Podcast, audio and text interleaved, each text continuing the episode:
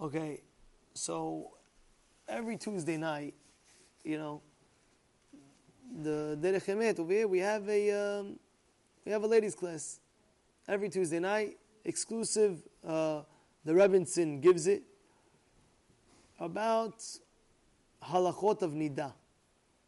Halachot nida. Okay.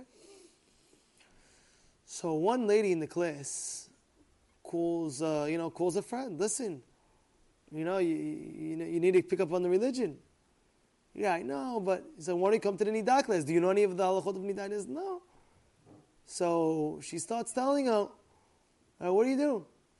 He says, you know, after I, uh, I see Nidah, after I see the period, the second it stops, uh, she goes to the mikveh.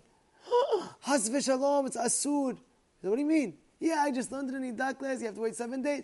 The whole nine yards, she starts telling you the whole halachot of Nidah. The proper way to go to the mikveh. Okay. All of a sudden, my wife gets a phone call. Who is this? I'm Mrs. So and so.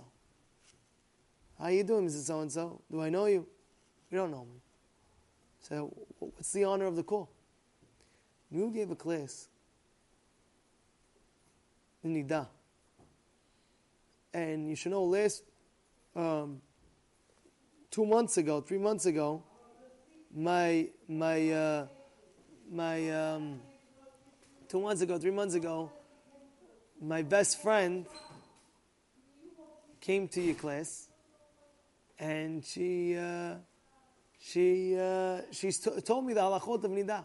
Oh, that's very nice, great, it's beautiful. Says no, I have to tell, I have to tell you something even more amazing. Says what? She said for 13 years she was trying to have a child she couldn't have any children from the time she got married. The second she kept the nidah properly, when she went to the mikveh, she came back, she's two months pregnant.